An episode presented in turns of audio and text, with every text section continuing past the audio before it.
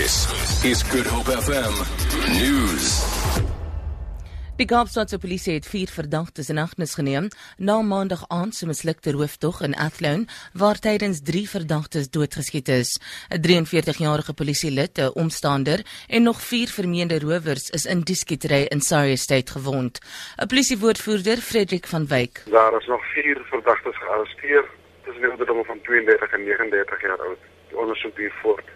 Die omstandighede rondom hierdie voorval word ondersoek deur die onafhanklike klagtedirektoraat.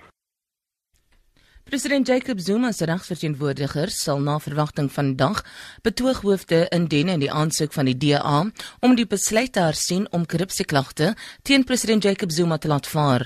Die aanklagte teen die president is deur die waarnemende direkteur van openbare vervolging, Mokotedi Mche laat vaar, wat aangevoer het dat die vervolgingsprosesse gemanipuleer is.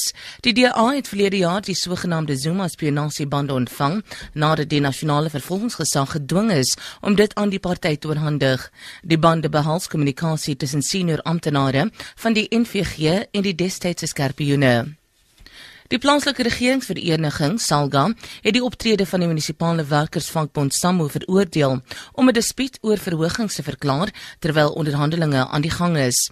Salga se woordvoerder Tahir Sema sê die dispuut is voortydig en roekeloos omdat die onderhandelinge nog nie 'n dooiepunt bereik het nie. Sema sê hulle er sien 'n aanbod van 5,9% verhoging is steeds geldig en hulle wag op 'n hersiene eis van die vakbond. Zimbabwe se regerende ZANU-PF sal na verwagting sy magsbasis in stedelike gebiede tydens vandag se tussenverkiesings uitbrei. 16 setels wat hoofsaaklik aan oppositielede behoort het, het vakant geraak. Albei faksies van die MDC boikot die verkiesing en sê hervormings moet eers plaasvind. Twee van die setels is vakant na die skorsing van die ZANU-PF sekretaris vir administrasie, Diremus Mutasa, en die provinsiale voorsitter Themba Mliswa. Meningsopnames toon dat talle Zimbabweërs nie die moeite gaan doen om te stem nie.